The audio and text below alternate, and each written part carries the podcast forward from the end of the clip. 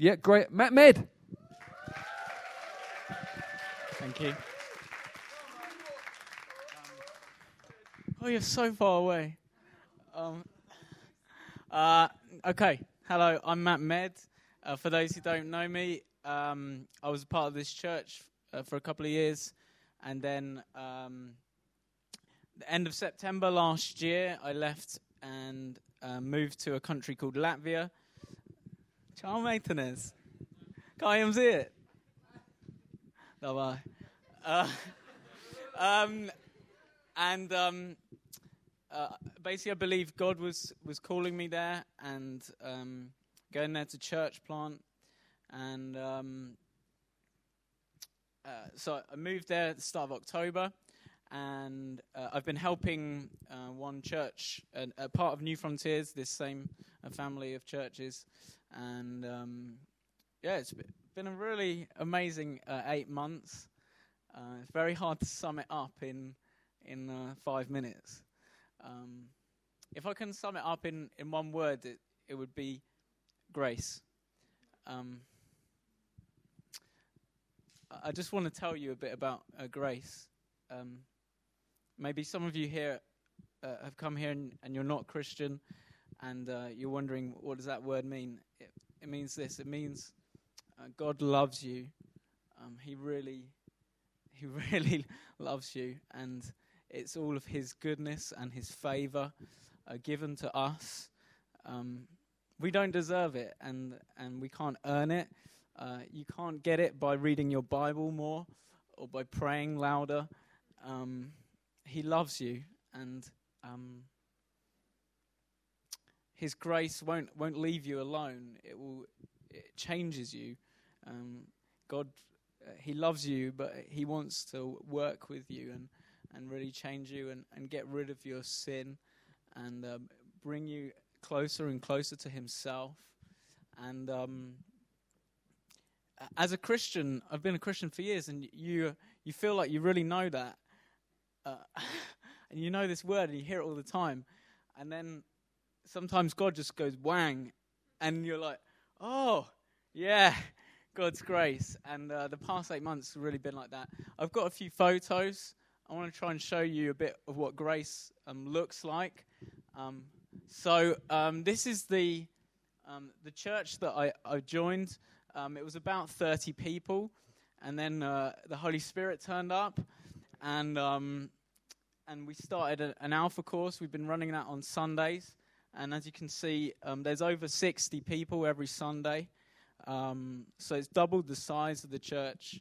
Uh, most of these um, people who, have come uh, from non church backgrounds, um, really, um, most of them didn't know anything about uh, Jesus. Uh, definitely haven't heard this word grace before. And um, it's just amazing. Uh, you can't. My, t- my table's the one in the middle there, and, and most Sundays I just sit there and listen to people chatting in Latvian, uh, which I don't fully understand, but I trust that, that God's at work and doing a great thing. And, and it's, re- it's really nice, actually, not to be doing so much serving and actually just watching what God's doing. And um, it's amazing. It's really uh, mind blowing. And um, yeah, thank you so much. I know many of you have been praying for us and been following my blog and emails and Skype chatting with me, and it's just yeah, really encouraging. And I just want to show you what that that's like. We've got some more photos as well. Um, oh, can you skip leave that one to last? Okay. Um, we also have this amazing youth group who meet on Wednesday nights. Um, that was about eight youth when I joined. Um, I think in this picture there's 31. Um, again, this is this is God's grace. Um, just amazing of what's happening there, and um, I just love these these guys. Um, they're just such a great bunch, and um, yeah, it's really uh, genuine what God's doing in them, really transforming their lives. And um, I think we've got another photo. we uh, we like um, building together. I spend a lot of time with um, with the young guys, the men, young men, uh, like on the bottom row there. And uh, well, there's one girl in there. She sneaked in. Um, but uh, so yeah, a lot of what I'm doing is just hanging out with these guys, and um, they help me s- speak Latvian, and and uh, we eat together and read our Bibles together and, and pray together. Uh, they're so hungry for God. They just like teach me, teach me, teach me, uh, which is such a wonderful thing. And um, yeah, like I love going to the youth meetings. Um, I guess they're a bit like the the kind of the praise and worship things that you're doing on Thursdays. I just go to meet with God. like I, I don't really go for any other reason. Um, I just know I'm going to meet with God in those times. It's so powerful. Uh, Holy Spirit's just really on them and in this community. Uh, this, by the way, is like um, I didn't explain before. Sorry, it's a town called Smiltene. Uh, it's it's a small uh, logging community. There's lots of trees. Uh, there's only six thousand people. Uh, very different from London. Um, but if you think about it, our church of sixty in a in a town of six thousand is is really um, significant. Um, okay, last photo. Um, yeah, okay. I just wanted to tell you a bit about this guy. Um, this is a friend of mine. He's called Albis, and uh, he's 12 years old, and uh, he's a really, really lovely boy. And um, yeah, praise God for him and what's been what's been happening in his life. Um, a few weeks ago, as you can see he's playing guitar and he's he's been learning guitar. He's learning really fast. Uh, he's been joining in the worship team in youth and in church on Sundays, and um, which is great. And uh, he came to me a few weeks ago. He's like, Matt, Matt, do you know what's really cool? I, don't know what is. And it, he shows me um, a little plectrum. They're these um, little things that you play the guitar with, um, or they're called picks. You might have seen them. And uh, he's got one, and it says "Pick Jesus." Right yeah, you get the joke. Yeah. Okay. And um, but on the back, he's like, um, Matt. On the back, it says uh, Romans ten thirteen. For anyone who calls on the name of the Lord will be saved. That's really cool, isn't it? And I was like, well, yeah, you know, it is. Yeah, it's really cool. And he's like, yeah, but anyone uh, who calls on the name of the Lord will be saved. And um, look, there's a reason why he's got so excited about this verse um, because it's true. And, um, and, and he knows this because half of his class have called on the name of the Lord and become Christians. And um, this has really started to have uh, an impact in his classroom.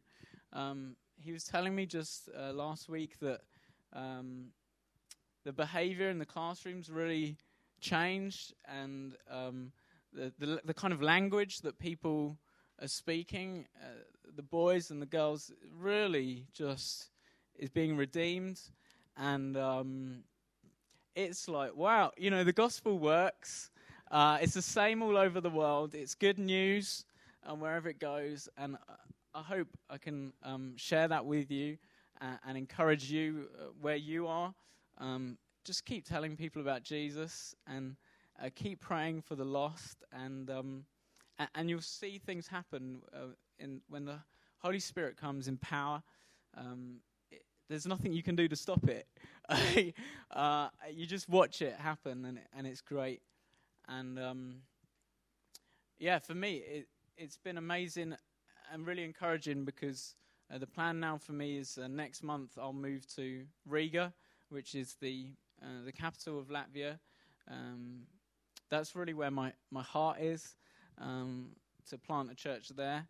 And um, I just want to see God do the same thing again and, um, and keep doing uh, more of that.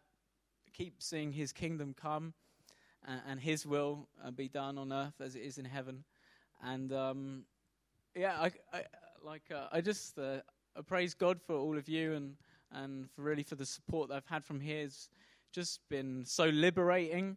Um, just knowing so many people are praying for me and um, and supporting me financially and things. It's been uh, it's made life just uh, really uh, like great, and I just I can't thank you enough for that. And um, and just to say uh, a few things that are coming up that you can pray about.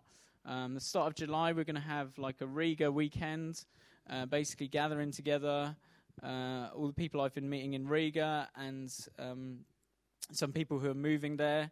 Um, really, just to get together, seek God together, and share um, kind of new frontiers values. What should church be like? What does it mean to be a Christian? Um, how do you balance, or not balance, but how do you do word and spirit together? And um, th- all these kind of things. And then um, I'm bringing a load of Latvians here. Okay, so um, yeah, you can share. And um, we're going to go to the Brighton conference together. Um, so if any of you are coming to Brighton, come and say hello.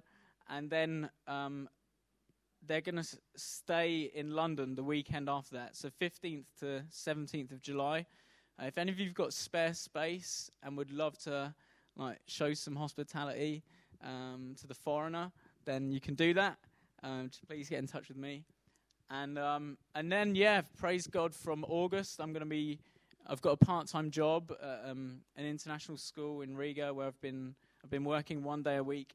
Uh, I'm going to be moving to uh, two two and a half days a week. Uh, God's really just blessed that and open up so many doors and opportunities there. And um, and yeah, praise God for that. I'm also currently looking for a flat in Riga, so um, please pray for that. And uh, yeah, just to say, if any of you ever want to come visit, you're very welcome. Uh, Latvia is a really beautiful country. We've got uh, lovely beaches, freezing, freezing cold winters. Uh, so if you like snow and getting really cold in your nose, uh, then come in the winter, and uh, and we'll look after you. All right, cheers.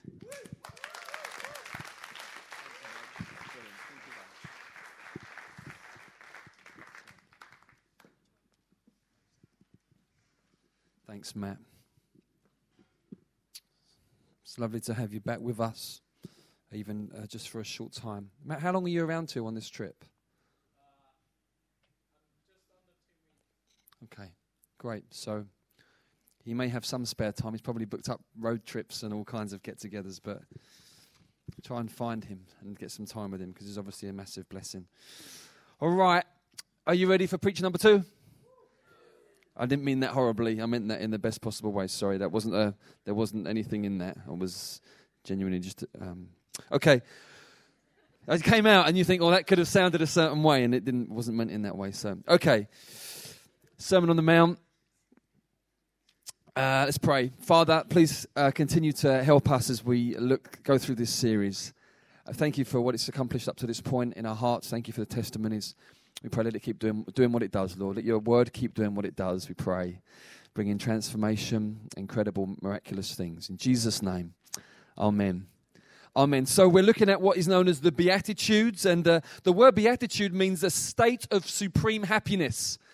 And um, which is why it's which is why historically it's been called the Beatitudes because Jesus is saying, "Blessed are," and blessed means supremely happy.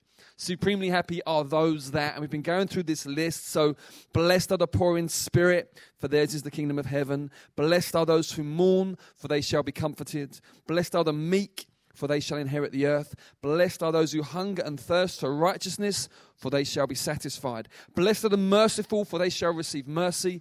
Blessed are the pure in heart, for they shall see God. Blessed are the peacemakers, for they shall be called sons of God. Blessed are those who are persecuted for righteousness' sake, for theirs is the kingdom of heaven. Blessed are you when others revile you, persecute you, and utter all kinds of evil against you falsely on my account. Rejoice and be glad, for your reward is great in heaven, for so they persecuted the prophets who were before you. Now, I want to ask you a question. I want to ask what's been happening in your heart over the last four weeks or so? What's been happening in you as we've been looking at these Beatitudes? Maybe you've been hurt at some point. Well, Dr. Martyn Lloyd-Jones, the famous preacher, says this If I feel that though these things do search and hurt me, nevertheless, that they are essential and good for me, if I feel it's good for me to be humbled and that it's a good thing for me to be held face to face with this mirror, which not only shows me what I am, but what I am in the light of God's pattern for the Christian man, then I have a right to be hopeful about my state and condition. A man who is truly Christian, as we have already seen, never objects to being humbled. So if you felt hurt and humbled, but you thought to yourself, hit me again. Then that feeling where you think, oh, hit me again. Good. It's a good sign.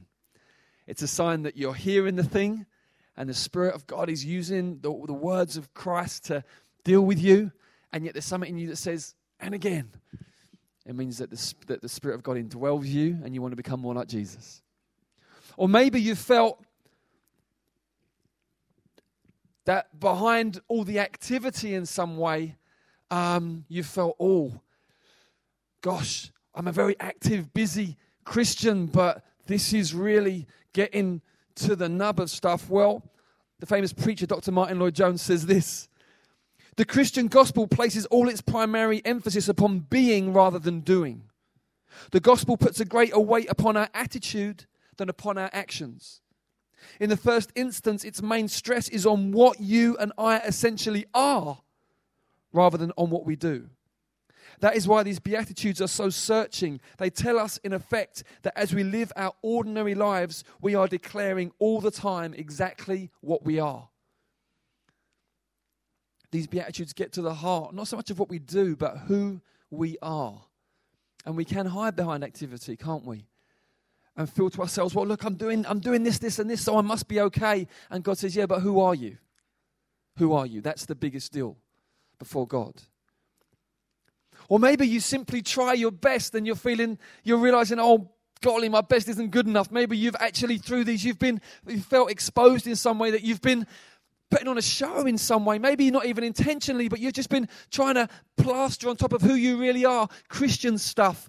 And through these this series it's been getting stripped away. Well, listen to what the famous preacher Dr. Martyn Lloyd-Jones says. He says it much better than me, so I'll just keep preaching, reading him. He says this I must not think of myself as a natural man who is controlling his attitude and trying to be Christian in various ways. No. His spirit controls me at the very center of my life controls the very spring of my being, the source of my every activity. The Christian faith is not something on the surface of a man's life, it's not merely a coating or veneer. No, it is something that has been happening in the very center of his personality. To come to know Christ isn't something that just gets laid on top of who you are, like as if, you know, you're kind of nasty and corrupt, but we just put this white paint on top and make it look okay. In fact, that's what the Pharisees did, and Jesus said, You're like whitewashed tombs. You look great from the outside, but underneath is just death. Jesus said, I've come to do something very different from that, to bring purity into the heart of who you are by making you born again, by bringing new life by the Spirit we should be being provoked and challenged and yet strangely comforted as we go through this list because this list is not a list of commands, remember? They're congratulations. He's saying, if this is you, congratulations. The Spirit of God's at work in you. Even if you're, you know, I'm not fully there, but I can see that in me. Congratulations. God is at work in you. These things are not merely natural things. This week, Blessed are the merciful, for they shall receive mercy. What does that word mean? It really means compassionate. Blessed are the compassionate, for they shall receive compassion. I want us to look for a few minutes at what does it mean, really? Okay, we've got a great word, compassion, but what does it mean? Well, let's look at what it doesn't mean.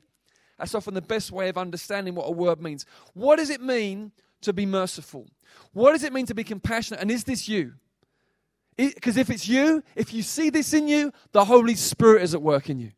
If you see this in you, God is at work in you. Which brings me on to the first point of what it isn't. It's not just a natural temperament thing. You know, that you're just kind of one, I'm just one of those people. I'm just more compassionate than other people. I'm softer. Isn't it amazing the array of temperaments there are in the human race? Isn't it? It's incredible. Naturally speaking, people are born with very, very different temperaments. Are you naturally a soft touch or hard nosed? In this room, there will be a spectrum. Some of you here, you're just softies. You can't say no. You try, and yes comes out. You're just naturally soft. The slightest thing, and you're filling up. Someone says something, and it just it goes right into the core of who you are. It's naturally kind of the temperament that you have. Others of you are very different from that. You'll gladly say no and won't think anything of it. And perhaps sometimes you won't even realize that the way you come across is kind of slightly abrasive, slightly maybe a bit businesslike. You just don't even realize. What, there's job, a job to be done. You're more that hard nosed way. That is not what we're talking about when it comes to mercy. That's natural temperaments, God given, but no sign of the supernatural work of the Holy Spirit, one way or the other. Okay? It's not that eh, you mustn't you must we must be able to differentiate between what God gives us naturally just through his grace and what is a work of the Holy Spirit. What is a sign someone's been born again? So it's not that. Neither is it being easygoing. Ah, someone who's merciful, they're easy go. They let everything go. Someone does something terrible and they say, doesn't matter. It'll be all right. That's not what it means to be merciful. I've got two more Lloyd Jones quotes for the whole sermon. This is one of them. On is is is merciful being easygoing? Listen to him. This is great. It does not mean we should be easygoing, as we put it. There are so many people today who think that being merciful means to be easygoing, not to see things, or if we do see them, to pretend we haven't. That, of course, is the particular danger in an age like this, which does not believe in law or discipline, and in a sense does not believe in justice or righteousness. The idea today is that man should be absolutely free minded, that he has the right to do just what he likes. The merciful person, many people think, is one who smiles at transgression and law breaking. He says, What does it matter? Let's carry on. He is a flabby kind of person. Easy going, easy to get on with, to whom it does not matter whether laws are broken or not, who is not concerned about keeping them. With this person, there's no loving confrontation.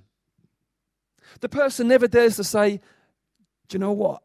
I think the way you're doing that is really unhelpful. I don't do that. Everything gets swept under the carpet. Everything is like, well, it'll pan out. It'll be fine. It'll be okay. Lloyd-Jones says they're flabby. Spiritually, there's a flabbiness there. It's not merciful because God isn't like that. And God is rich in mercy. When was the last time God said, sin, it's all right, don't worry. Get pan out. If that's your understanding of how God deals with sin, you've really not understood God. It's the furthest thing. The Bible says that sin arouses his fury. He hates it. Those who are easygoing don't hate anything. And because they don't hate anything, they don't love anything. They're just kind of cool about everything. And that's held up in our generation as something really, oh, that's, that's you go for that. Just get to the point where you just kind of go with the flow, bro. Just chill, just chill. Just chill. And you're good. That's just like Jesus, isn't it? He's my homeboy. He's no one's homeboy. He's the Lord. So don't wear that t shirt. Unless you can prove to me from Scripture that he's your homeboy. Sorry. Little niggle there coming through. Don't want to preach law in this church, so I shouldn't have said that. Wear what t shirt you like. Just make sure you agree with what it says. Come back out from the Bible. Okay!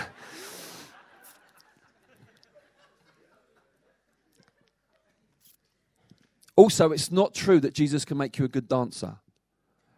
I, have seen that on a t shirt too. It's just not true. Lots of Christians really can't dance, and they're very godly. I just want to say that. Uh, so please don't fall for that one. It's simply not true. Jesus can make you dance like something or the other. What is it? Like a really cool word at the end. I don't know any cool words. I don't know. Jesus make you dance like a dude or something, and he, he really he really doesn't. I'm sure he could, but he, it's not what he's about. Okay, right. That wasn't planned. Okay. Um, the third thing that merciful is and isn't what I would describe as either, if I was talking about it in a kind of a spiritual language, I would call it unsanctified mercy. But when you think of what does that mean, I would describe it as worldly pity. So what I mean is this is that the Bible, for example, differentiates between worldly sorrow and repentance. It says that worldly sorrow, you just feel bad. You feel bad about everything. You feel bad about who you are and all of that. But it doesn't, there's actually no change. Yeah? You just feel bad, but you stay the same. The Bible says that leads to death. Whereas it says godly sorrow leads to repentance and life without, uh, uh, without regret. Yeah? So there's these things that sometimes they look a bit Christian. Oh, that person feels bad about something they bad that they, that they did. Maybe God's at work there. Well, maybe, but maybe not. Maybe they just feel bad. But there's no repentance. They don't hate the sin. They just feel bad. Well, in the same way, you can have this kind of worldly pity, but it's not mercy. Um, it's like when you, how can I describe, what does worldly pity look like? It's like when someone comes across someone who's made a mess of their life or whatever, and, and, and, and there's, a, there's, a, there's a sense of pity and compassion, but it kind of stays there. And what, what they do is, or, or they just kind of remove all responsibility from that person, and it's, it's all about the external factors. Oh, this has gone wrong, that's gone wrong, they really couldn't help it. And it really just sidelines personal responsibility and, and very often can lead to some really, really unhelpful actions and unhelpful uh, advice and uh, or the help that's brought. It just enhances that person's trouble. So, for example, you know, you've got someone who uh, hasn't worked, they just haven't worked, they haven't looked for work, haven't got work, and so, and someone just gives them lots of money continually and lots of food continually, and, and what it does is it entrenches them in their laziness. I said, well, I've just got, a, I've got a compassionate heart. You know, so that's why I did that. It's not compassionate. It isn't. I'll show you from Scripture. The Apostle Paul in 2 Thessalonians 3, verse 10 says, If a man will not work, then he will not eat. That's the mercy of God. Why? Because God wants to deliver that man from laziness. What would mercy look like? Mercy would look like friendship, love, and someone saying, let, let's, let me help you find work. Let me help you find work. It would look like, while we're looking for work, sure, come round. Let's, let's eat. Let me make you lunch. Let me care about you. But we're gonna, I'm going to help you out of this. That's mercy. Do you understand? You understand the difference I'm getting at there? Can you see that? It's a bit of a tightrope. You've got to get it. It's just like, it's just pity. I feel sorry for them. And I'll just kind of keep doing stuff for them, but it just exacerbates. It just, it's like a vacuum that can never be filled. And they just keep, keep taking that. And it, it's not, it becomes a point where it's really unhelpful. You're not helping them. So these things aren't mercy. So what is mercy? Well, mercy differs from grace in a sense. Grace is about just viewing sinners favorably. People like us who sin against God, God looks on us with favor. That's grace. Mercy is God looks at sinners who are caught in the pain and affliction of sin, either that they've committed or that's been committed against them. God sees them in the pain of that and brings relief.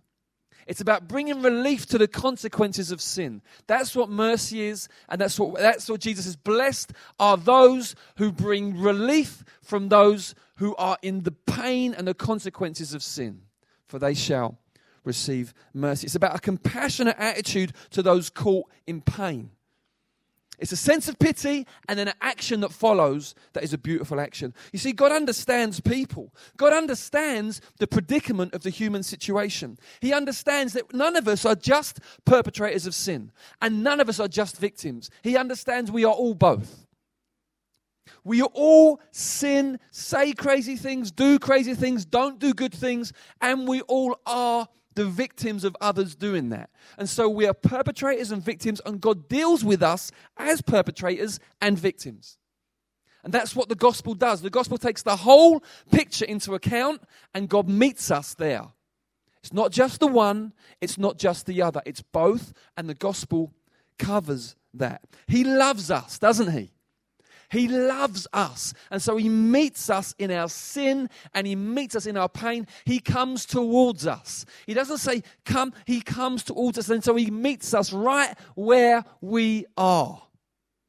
That's the love of God. He, he, he, he, the word becomes flesh and dwells among us. God says, Right, I'm coming in and I'm going to walk among you and touch you. I'm going to touch the leper. I'm going to I'm going to touch the dead body in the coffin and raise it up. There's this God said, I'm, it's the love of God. He meets us right where we are. He brings relief. He brings restoration. And that, you see, is part, that is, oh, there it is. It's the mercy of God. But then what? He then says, I'm calling you now to change. Repent, for the kingdom is at hand. That was Jesus' message. What does repent mean? Change the way you think. Change. He loves you too much not to call you to change. And that is the love of God, which is why sometimes the term unconditional love can be unhelpful. Not that it's not true, but there's more to God's love than that. Because if I say to you, God loves you unconditionally, then I'm saying something true, but I'm not saying enough. What I'm saying is this God will receive you as you are in Christ. Yes, He will. But God's love is so much more strong and jealous for you that He won't let you stay as you are. So He receives you as you are, but He determines, I will make you like Jesus. Because the way you are is only getting you into big trouble. Do you see that? It's the strength of God's love. It's much more potent than merely unconditional. It's way beyond that. It's I'm committed to changing you. Why? Because I love you and I want what is best for you. And I made you to bring me glory. And you will bring me glory when you bear my image again, which is what you were made for. That's the gospel.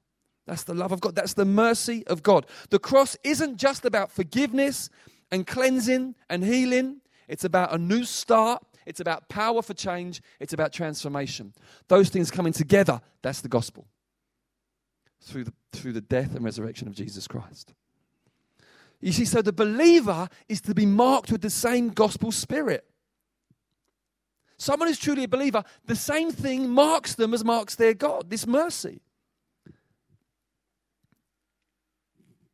The believer, the one who has God's heart, should bring incredible relief and help into dire situations. Okay? I say there's a situation that's dire there. I'm going to meet that. I'm going to push forward into that and bring some relief there. And where appropriate, I'm going to call for change as well. In systems, in governments, and individuals, I'm going to call for change. That's mercy. Blessed are the merciful. Now, this is particularly difficult if you've been the injured party in a situation. So you can see someone that's hurt someone else, and you go and you bring relief and change. But when someone actually begins to offend or hurt or injure you, then that is a lot harder, isn't it? It's a whole lot harder. Part of mercy is, of course, forgiveness.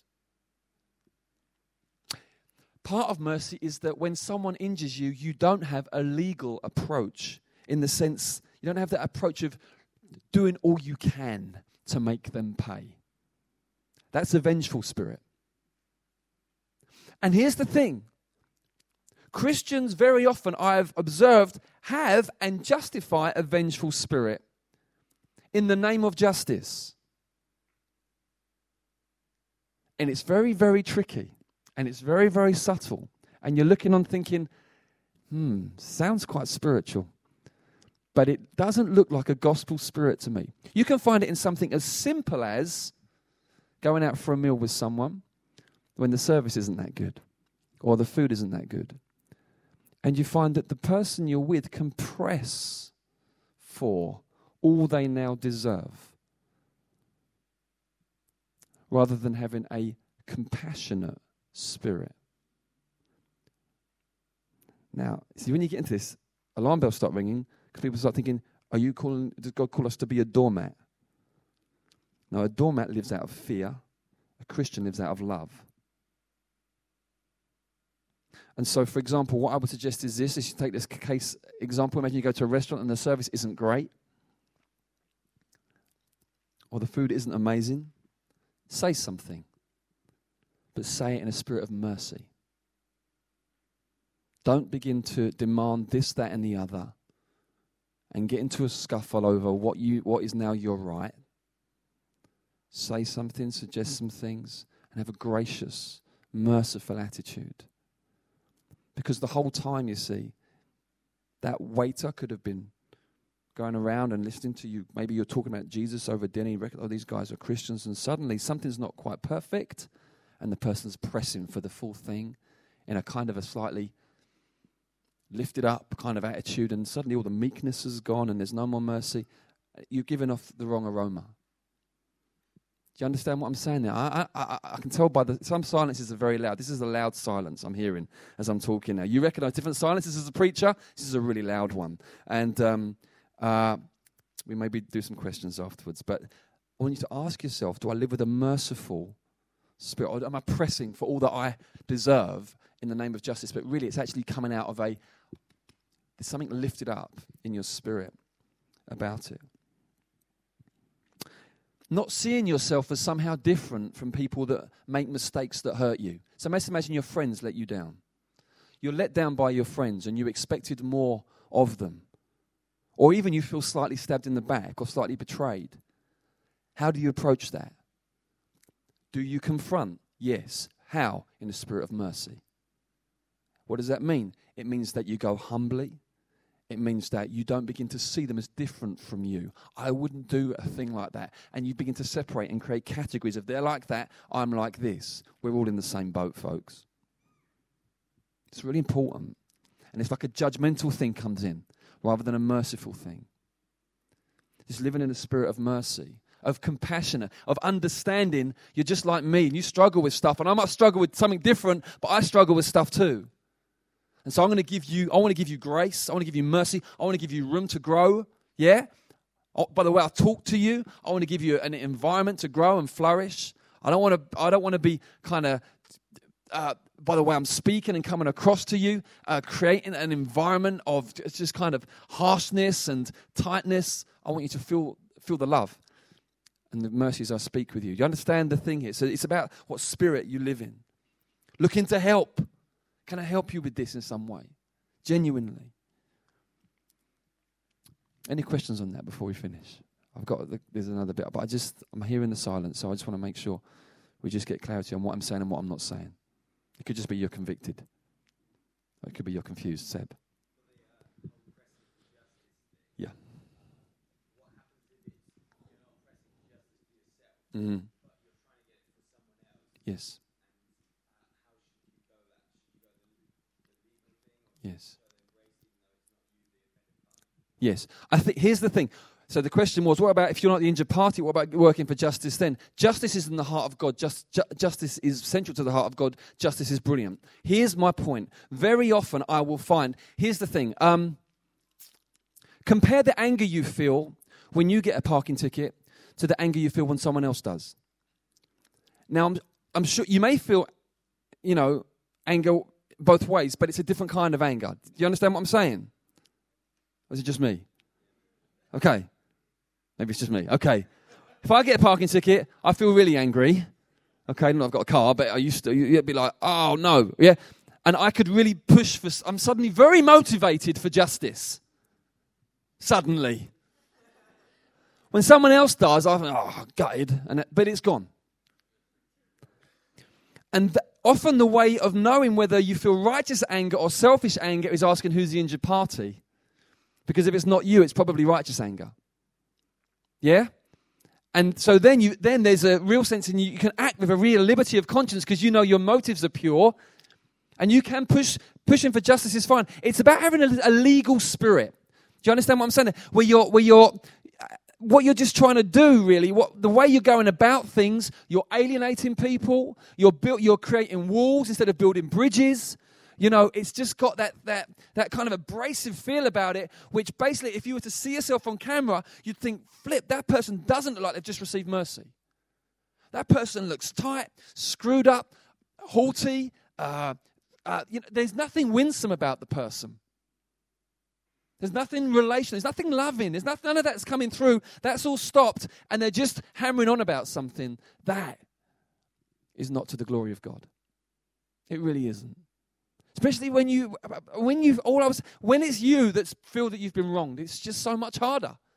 And so I would say, take if it's you, take time to think about your response. Speak to some people. Let your blood cool down.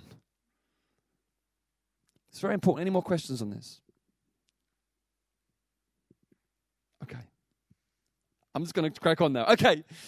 Blessed are the merciful, for because they will receive mercy. What is Jesus saying here? Because it kind of seems a bit strange. It's at face value, it seems like salvation starts with us.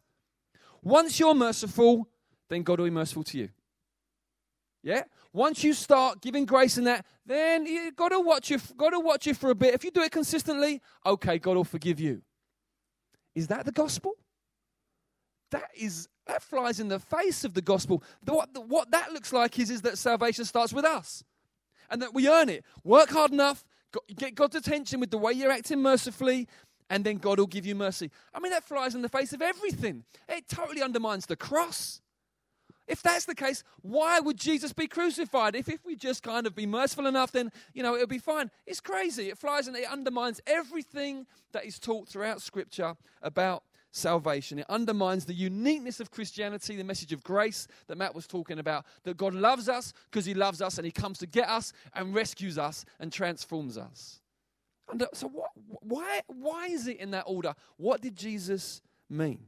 Well, remember, the Beatitudes are not commands, they are congratulations, they're descriptions. There's a reason in the first place that someone is merciful. Something's happened to make that person merciful. Firstly, what's happened is this they've become poor in spirit. They've realized they've got nothing to commend them to God. They've come to the end of themselves. Then, after that, they've mourned over their sin. They've seen themselves for what they are. They've seen the corruption. They've seen the self righteousness. They've seen the arrogance. They've seen the lack of compassion. They've seen themselves for what they are sinful, fallen, corrupt, lost, and they mourn over their sin. And then through that comes this meekness, where they're no longer the center of their universe, the center of their world. They realize that they are, uh, they are to center on the one who is central. They've been, remo- they've been dethroned in that sense.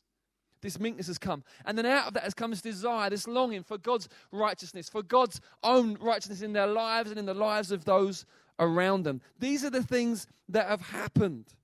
These are the things that, have, that has happened to this person. They've been ruined. They've been killed and made alive. No more delusions. They've seen themselves. They're not surprised by the sin anymore. They recognize now their need for mercy. They've cried out, God, I need mercy. It's God's mercy on them through Christ that has awoken this mercy in them. It's the result of God's grace and mercy that they have become merciful. They're now an object of mercy. So if they're an object of mercy, how can they hold mercy back? How can I not relate to that person in the spirit of mercy when I'm living under the waterfall of God's mercy? How can I? And so a cycle of mercy begins. God brings mercy at conversion. I live out, I receive and live out that I'm merciful to others. And on the day when I stand before the Lord, I receive mercy. You understand? It's a cycle of mercy. Listen to the last Lloyd-Jones quote. This one will kill you. I am only truly forgiven when I am truly repentant. To be truly repentant means that I realize I deserve nothing but punishment, and that if I am forgiven, it is to be attributed entirely to the love of God and to His mercy and grace and to nothing else at all. But I go further, it means this if I am truly repentant and realize my position before God and realize that I'm only forgiven in that way, then of necessity I shall forgive those who trespass against me. We proclaim, therefore, whether we have received forgiveness or not by whether we forgive or not. Uh, if I am forgiven, I shall forgive. If I am forgiven, I shall forgive. If I am a Christian, I will show mercy. If I hold mercy and forgiveness back, I have to question the very foundation of whether or not I'm a believer. Because to hold mercy and forgiveness back and call myself a believer on the grounds that salvation is by grace, I'm in danger of taking something called grace and making it something called cheap grace, not gospel grace, which comes at an incredible cost to the Lord Jesus. If I've seen the blood spilling from his hands and feet and his side, for me, if I've seen the crown of thorns in his head for me, if I've seen him spat on, mocked, ridiculed, betrayed for me, for my sin, that my sin put him there, and his love for me drove him there, if I've seen that, how can I possibly withhold forgiveness from others? If I do hold it back, I haven't seen it. I haven't really seen it. If you're refusing to forgive someone here today, I want to ask you a question Have you been forgiven? If you're very, very easily offended today, if you're someone you know you're just little a look or a comment or this or that and you're stewing on it, holding on to it, I want to ask you where does the gospel come into your life? Where? Where, where does the gospel, what, what say? What say does the gospel have in your spirit? If you're quick to judge, put others in a different category from yourself, place yourself in a different, better category. I want to ask you do you understand the gospel? Do you understand this? It's vital that you wrestle with this. Meditate on God's mercy to you. Meditate on the gospel. Because I tell you this our church, this church, will not succeed by programs and by doing more. It will succeed by transformed people. That's the reality of it. It will not succeed by doing impressive things. It will succeed by being impressive as people, not in a worldly sense, but in a godly sense. It's not so much what we do, but how we do it that's the big deal. Because how we do it comes out of who we are. We can't short circuit this.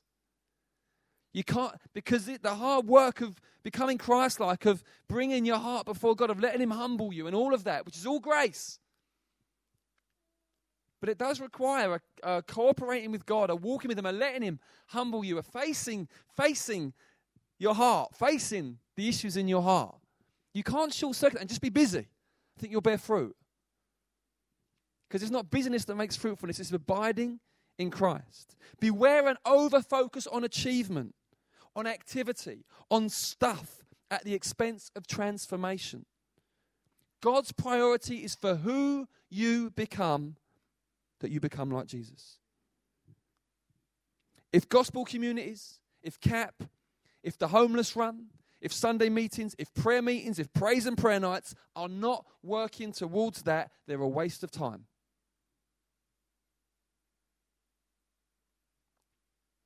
Let's go for transformation. Let's go for the presence of God. Let's go for true gospel living. Let's face things. Some of you, Spirit of God is just speaking to me now, you need to face things and you haven't got to go digging around for what they are. The Holy Spirit is showing you what they are. For some of you, it's relationship breakdown.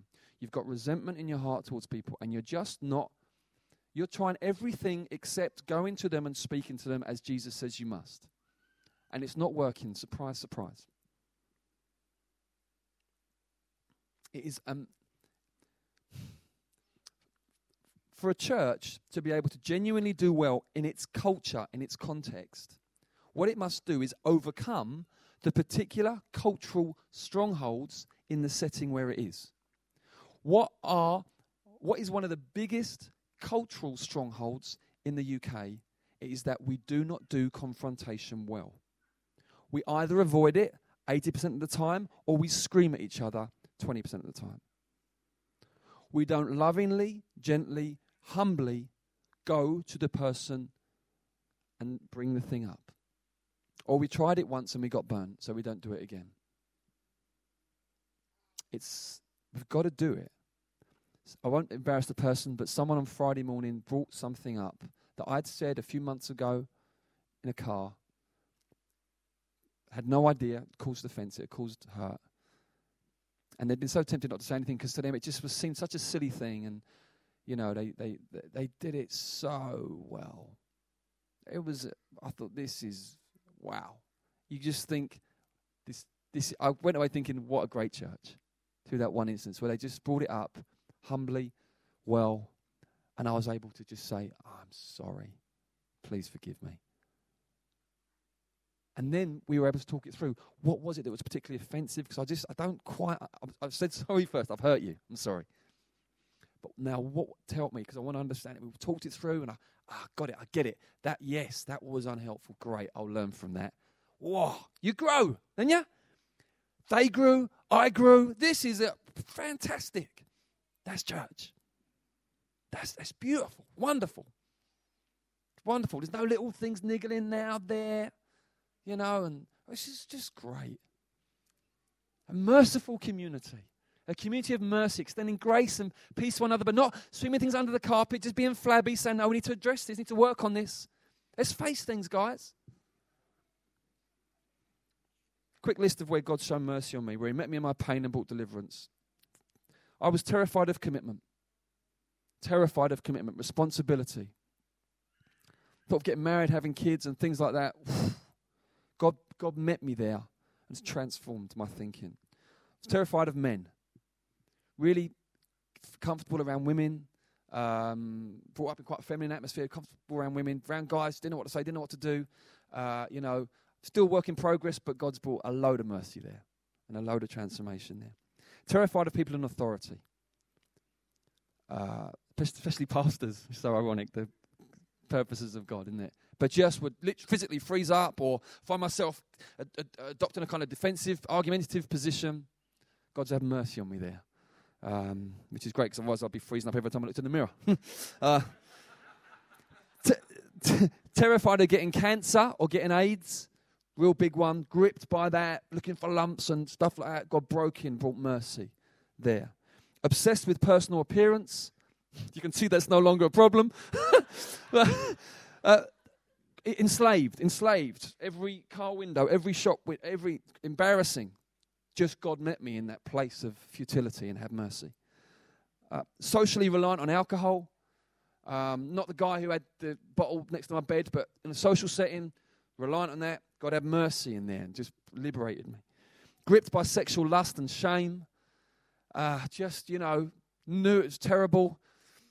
Just felt utterly helpless and trapped in the shame of it.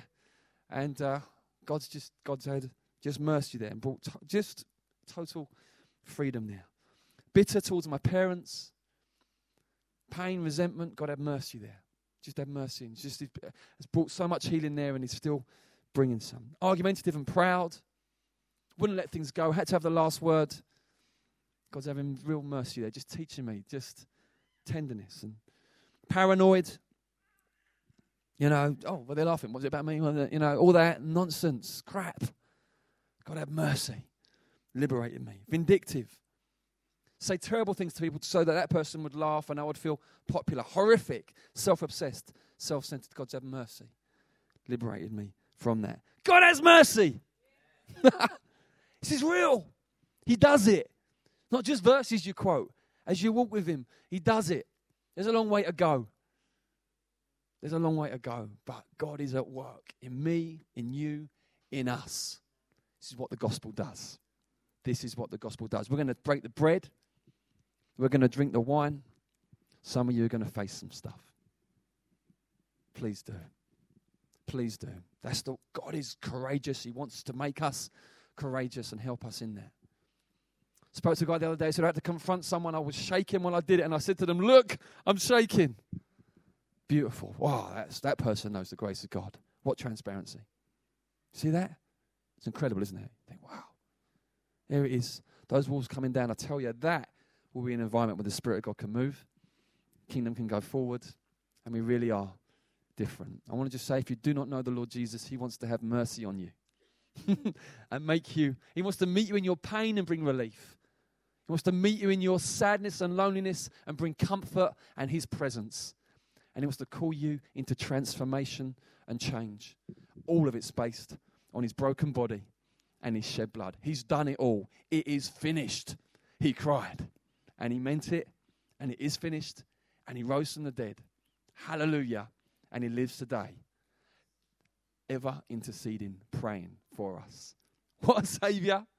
Isn't He incredible? Should we stand? Let's, let's do church during this time as well. Use gifts to contribute. Bread and wine, pray with one another, confess our sins to one another, all the stuff. Let's really mix it up. Again, if you want space, come and use the space. Let's not create any man made kind of rules or strange little things that keep God from moving. Let's flow in the Holy Spirit. Because where the Spirit of the Lord is, there is freedom. Hallelujah. Lord, let your freedom pour out in this place, I pray. Do amazing things in us, through us, among us. We love you, Lord. Give you all the glory. Honor you. Come and do great things with us. Lord, I pray really free some people up here today. In Jesus' name, we just pray. People that are really locked in, wrong, horrible ways of thinking, really horrible. We just pray, break it off. We just proclaim the, the, the authority of the Lord Jesus Christ. Declare He is Lord in this place and in the church. Nothing can stop Him. Give us soft hearts, Lord, to walk with you and cooperate with you. In Jesus' name. Um, I just felt God saying that. Um, he showed me a picture of almost like God doing surgery, like a like an amazing doctor, and saying that He's been doing real surgery um, to some people that have been listening today, and they feel like they've just really been exposed and their hearts exposed. And um, God is the best surgeon, and um, He knows how to fix anything. And uh, He's certainly one who can transform hearts. And I just uh, felt God saying that please don't leave today um, if you've been listening to Stefan, you really feel that, you know, you get those times sometimes and you just feel that the word is for you and it feels like you're the only one in the room and the words just really hit you really hard. Um, if that's you, then please don't leave today um, in that place. Please, um, firstly, come and meet with God now. and thank God for his mercy and grace. But also, if you like prayer about anything that God's just really pinpointed, then please, um, we'll find some time now to um, come and pray with you. So I would just encourage you, if you felt the finger of God just on you today, you felt this words really hit you hard, then do something about it today and, and please don't go because God would really like to uh, do some work on your heart.